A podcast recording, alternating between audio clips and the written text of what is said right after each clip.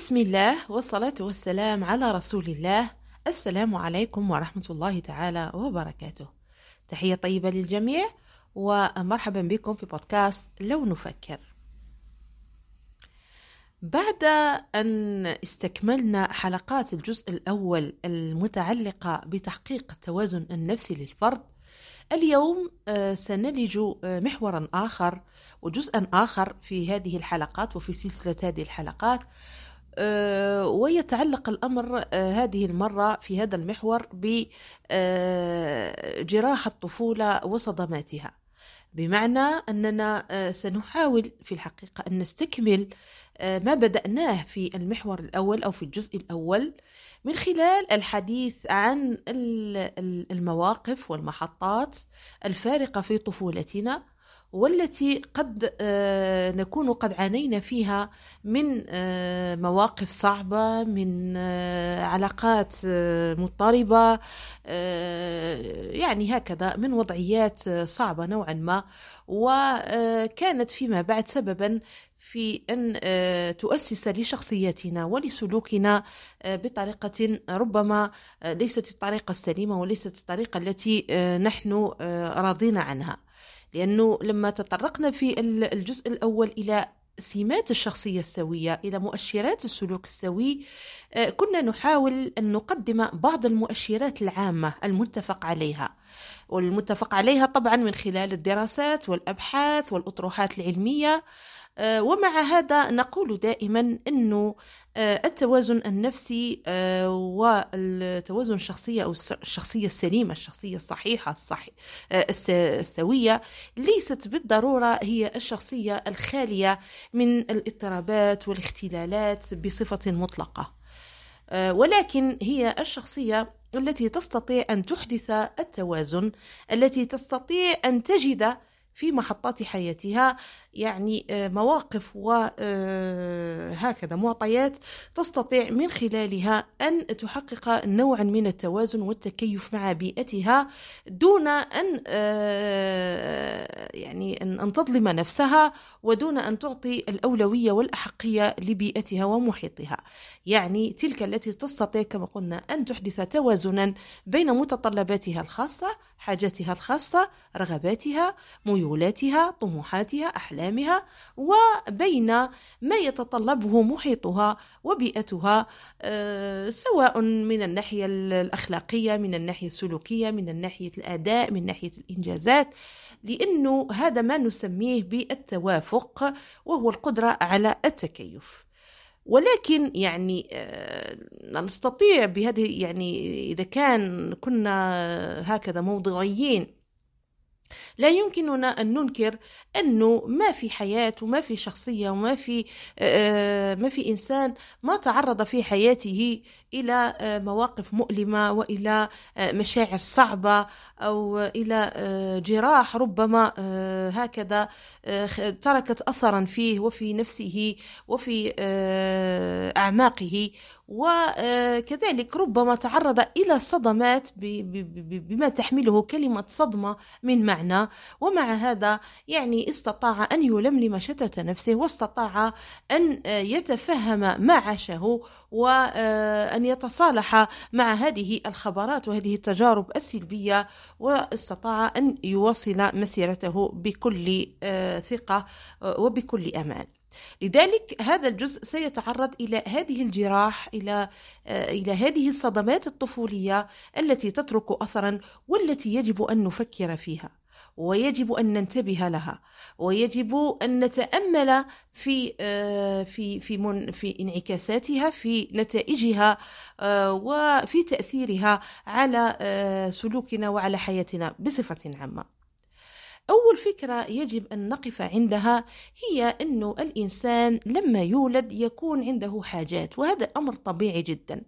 الحاجات الأساسية المسيطرة في حياة الإنسان في بداية حياته طبعا لما يكون رضيع بعد الولادة تكون الحاجات الفيزيولوجية الحاجات البيولوجية. يحتاج أن يأكل يحتاج أن يشرب يحتاج أن آه، للنظافة يحتاج للتغطية يحتاج للدفء يحتاج إلى آه، يعني إلى تلبية حاجاته بكل ما تحمله الكلمة من معنى. ولكنه في نفس الوقت يعني بعد مرور آه، شهر أو شهرين من ولادته تبدأ الحاجات النفسية بالظهور وتبدأ المتطلبات هذه النفسية العاطفية بالإلحاح وبالحاجة إلى التربية. هذه الحاجات آه، عند الإنسان إذا آه، لم يجد من يلبيها له وهو في آه، مرحلة هذه الرضاعة أي مرحلة الطفولة الأولى فلا يستطيع بمفرده أن يلبيها. يعني هذا دليل على أنه حاجة الإنسان لأخيه الإنسان حاجة قاعدية حاجة تتعلق بالحياة. والكل يعلم أن الشخص الذي يستطيع أن يلبي هذه الحاجات وأن يقوم آه، بفهم يعني قبل التلبية وقبل الاستجابة لهذه الحاجات من الضروري جدا أن يكون الإنسان الذي يقوم برعاية هذا الكائن الصغير أن يكون واع ويكون متفهم لهذه الحاجات ولنوعية تلبيتها بالطريقة السليمة وبالطريقة الصحيحة. فنجد هنا الأم الأم الأم. الأم هذه هذه الإنسانة ال ال أقول رائعة نعم أقول رائعة. هذه الإنسانة الرائعة هذه الإنسانة الملبية هذه الإنسانة المعطاءة التي تكون في خدمة رضيعها وابنها في بداية حياته بكل ما أوتيت من قوة. آه، على الرغم من تعبها وعلى الرغم من خروجها يعني بعد مرحلة الولادة وبعد مرحلة الوضع والولادة تكون الأم منهكة ولكنها مع هذا آه، تستجمع قواها وتواصل رعاية آه، هذا الكائن الصغير بكل ما أوتيت كما قلنا من قوة وبكل الحب الذي موجود بداخلها. ولو أنه ولو أنه وربما نعود إلى هذا الموضوع في حلقات آه، قادمة أن الأمومة بقدر ما هي غريزة في الأنثى بقدر ما تحتاج للتدريب وتحتاج للتعلم وتحتاج أصلا لأن تتكيف الأنثى. المرأة مع هذا الدور الذي يتطلب الكثير من الطاقة ويتطلب الكثير من الوعي ويتطلب الكثير من النضج لنؤديه بطريقة سليمة. إذا فهذه الحاجات الموجودة عند الطفل تحتاج لمن يلبيها وتحتاج من يستجيب لها. فكلما توافق أو توافق تلبية هذه الحاجات مع نوعية الحاجة في حد ذاتها كلما كان النمو سليما وكلما استطاع هذا الرضيع الصغير أن يتعرف بدرجة أو بطريقة أحسن على ذاته. يعني أنه تلبية, حاجة تلبية الحاجات الأساسية له من طرف أمه أو من طرف الإنسان الذي يقوم برعايته في آه، أشهره آه، أشهر حياته الأولى هو الذي يمكنه من أن يعرف ماهية حاجاته. هو الذي يمكنه أن يعرف ذاته بطريقة أو بأخرى. اذا فهذه التلبية هي التي تسمح كما قلنا لهذا الطفل بأن يتعلم ويتدرب على أن يفهم ماذا يحتاج ماذا يحب ماذا يريد. وكلما كانت هذه التربية متوافقة مع الحاجة كلما استطاع هذا الطفل أن يتعرف على نفسه بطريقة سليمة. أما وإن أو أن إذا حدث وكانت تلبية هذه الحاجات ليست متوافقة مع الحاجة في حد ذاتها أو مع المطلب في حد ذاته فهنا مع تكرار هذه الوضعية يكون الطفل في حالة آه، نستطيع أن نقول حالة عدم وعي لنفسه لأنه هو مثلا يريد أن, آه، أن يأكل إذا كان في حالة جوع. لكن الأم أو الإنسان الذي يقوم برعايته يصر على أن حاجته ليست جوعا وإنما مثلا حاجة للنظافة. فيقوم بتلبية الحاجة للنظافة ولا يلبي الحاجة الأساسية المطلوبة التي هي آه، أو المتعلقة بالأكل. فبتكرار هذه الوضعية ولأن هنا الرضيع لا يستطيع أن يعبر لغة عما يحتاجه. إنما كل حاجاته وكل آه، حالة عدم الرضا التي يكون متواجد فيها يعبر بها عن طريق البكاء عن طريق الصراخ ولا توجد هناك لغة واضحة لتفسر أو لتشرح ما يحتاجه. فهنا آه، فك هذا الشفرة فك شفرة هذا البكاء وهذا الصراخ يتوقف على نوعية وشخصية هذه الأم ومدى إصغائها ومدى قدرتها على فهم رضيعها أو ابنها. فإذا حدث كما قلنا هناك توافق فالحمد لله. الأمور تمشي في الإطار السليم.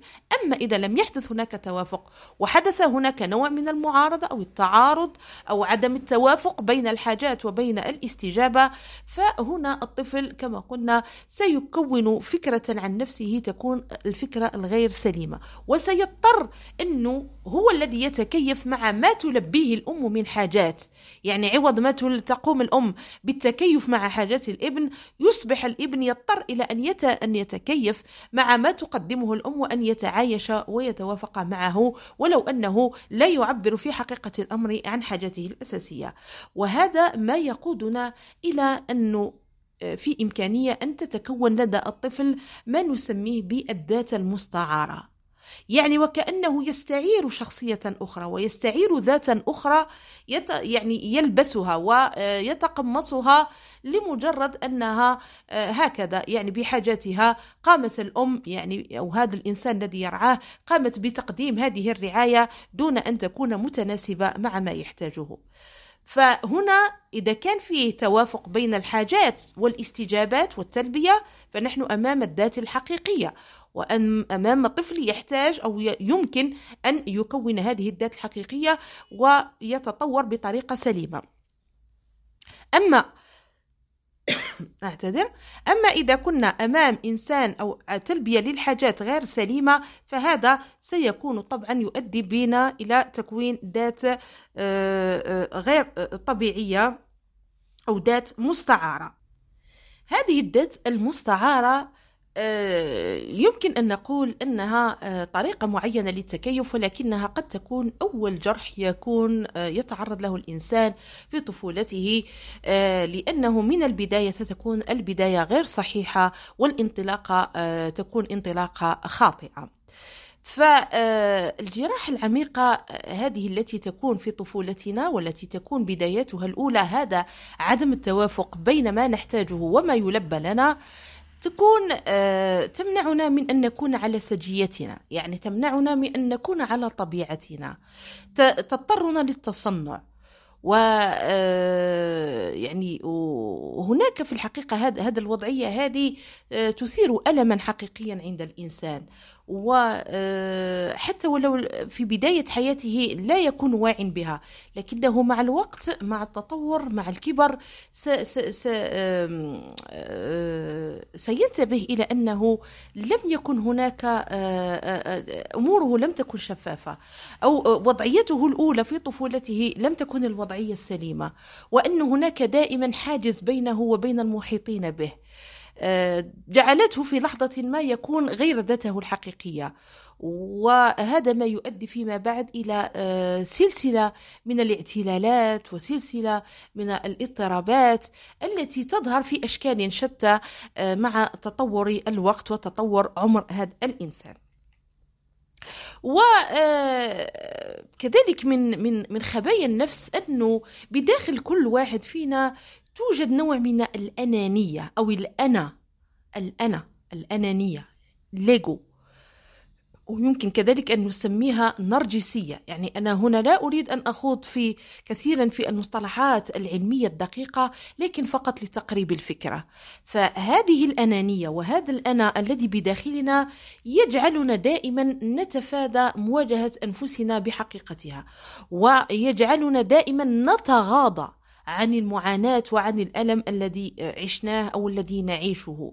فالأنا كما هو معروف الأنا والأنانية والنرجسية وحب الذات والأمور هذه كامل كلها تجعلنا في في يعني في قرارة أنفسنا نريد أن نكون دوما في أحسن حال، نريد دوما أن نكون على حق، نريد دائما آه، أن نتفادى هذا الألم أن نتفادى كل المنغصات وأن نكون دائما في أحسن صورة. ولو في أعماقنا نحن نغطي جرحا ونحن نغطي ألما بأيدينا أو بإرادتنا وأحيانا يعني وفي غالب الأحيان آه، بطريقة آه، لا شعورية ولا واعية.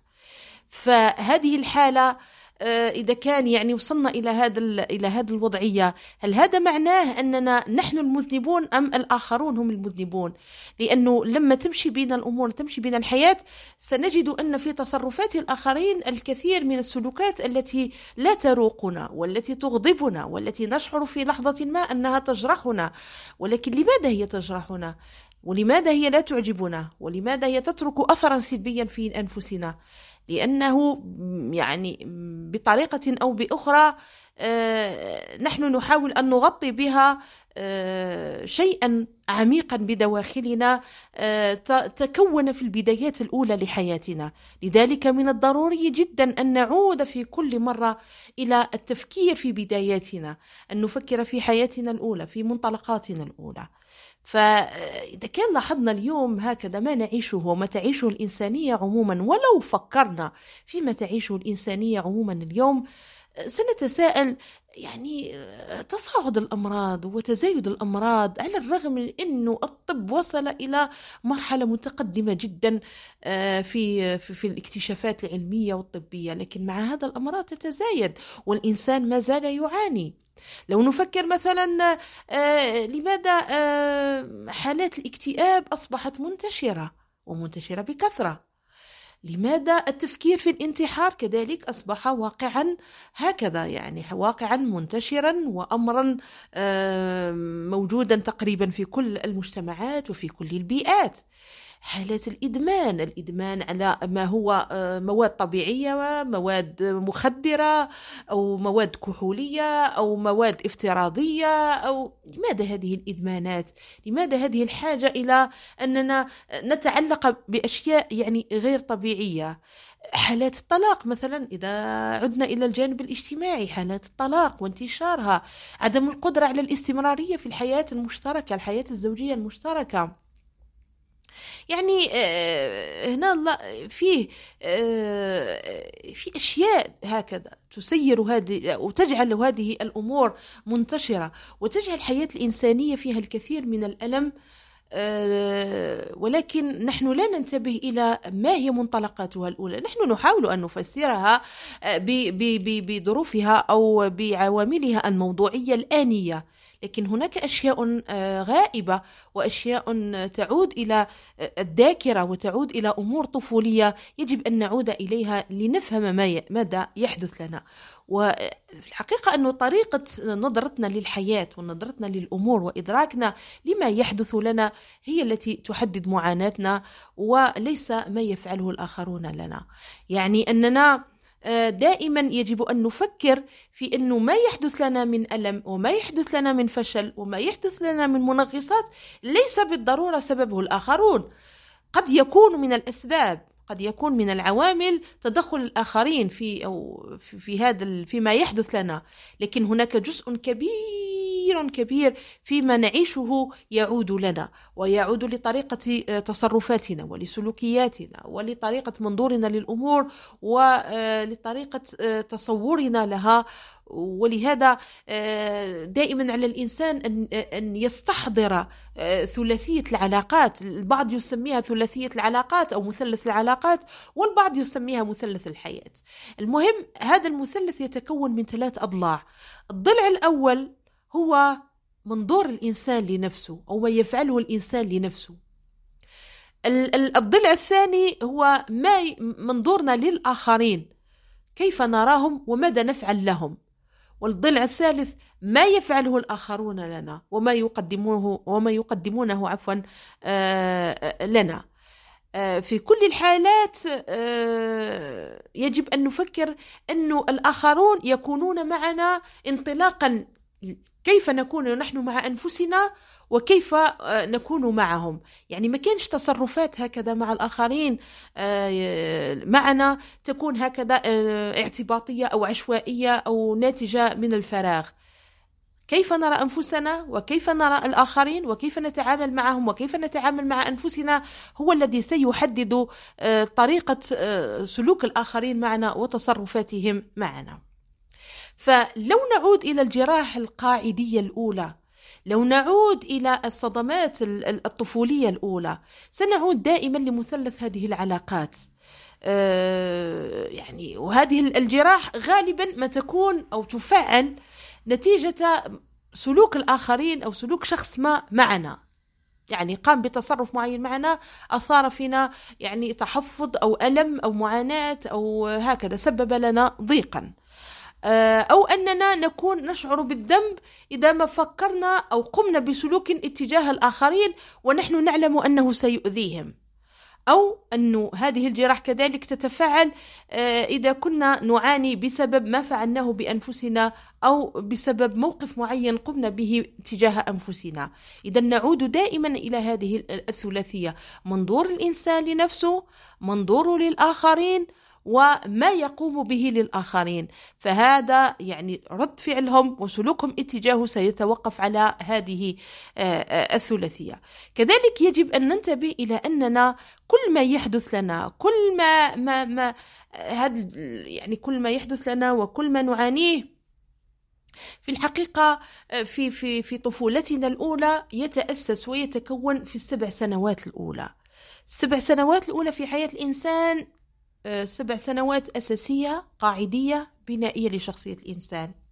حتى أنه آه، يعني آه، هذيك القاعدة الأساسية والتوليفة الأولى في حياة الإنسان التي تكون خلال سبع سنوات يجب أن ننتبه إليها. يعني الأسرة يجب أن ننتبه أن تنتبه لطريقة التربية لطريقة التعامل مع الأطفال لطريقة آه، التعامل معهم والإشراف ومرافقتهم في في نموهم في هذه المرحلة لأنهم بصدد تجميع عدد كبير جدا من الخبرات ومن التجارب. ولو أنها تبدو تبدو بسيطة لكنها بنائية وأساسية وحساسة جدا في شخصيتهم بعد سبع ثمان سنوات نحن أمام طفل بدأ يفهم ما حدث له ويفهم ما يجب أن يقوم به في محيطه وفي بيئته. لذلك الجراح الأساسية الجراح التي أو الصدمات الطفولية تكون يعني أثرها يكون أولا وجودها ووقعها يكون في السبع سنوات الأولى وتأثيرها كذلك سيظهر فيما بعد.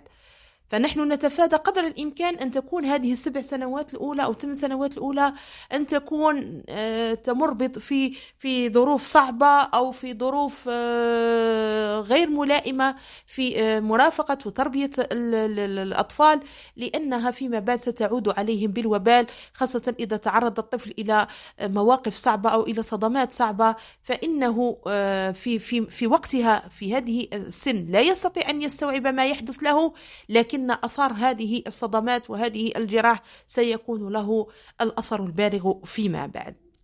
وأهم شيء كذلك يجب أن ننتبه إليه أن آه، ما نقوم به آه، أو ما نعبر عنه أو ما نعيشه من ألم يجب أن نستطيع أن نواجهه. فهنا يمكن أن نقول أو يمكن أن نقدم هكذا صورة رمزية آه، فمثلا إذا كانت بيدي جرح معين وأنا لا أريد أن أرى هذا الجرح. آه، فأنا أقوم مثلا بلبس قفازة معينة يعني لبس آه، قفازة حتى لا أرى ذلك الجرح. فإذا أتى شخص آخر ومد يده إلي وسلم على يدي التي بها الجرح وأصاب جرحي وآلمني فليس هو الذي آلمني.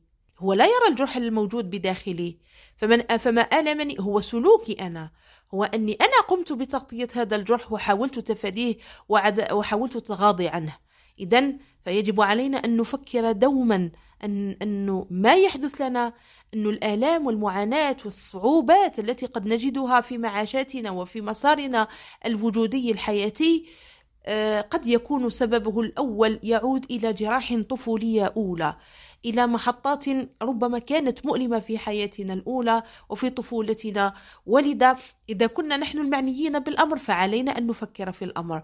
وإذا كنا نحن من نقوم برعاية الأطفال فعلينا أن, آه، أن نجنبهم أن يعيشوا مثل هذه الأمور لأنها ستكون لها منعكسات آه، خطيرة فيما بعد على حياتهم خاصة إذا لم يجدوا من يساعدهم ومن آه، يعني يقوم بالإصغاء إليهم والأخذ بيدهم ليتمكنوا من تعدي وتخطي آه، هذه السلوكات أو هذه المحطات أو هذه المواقف المؤلمة.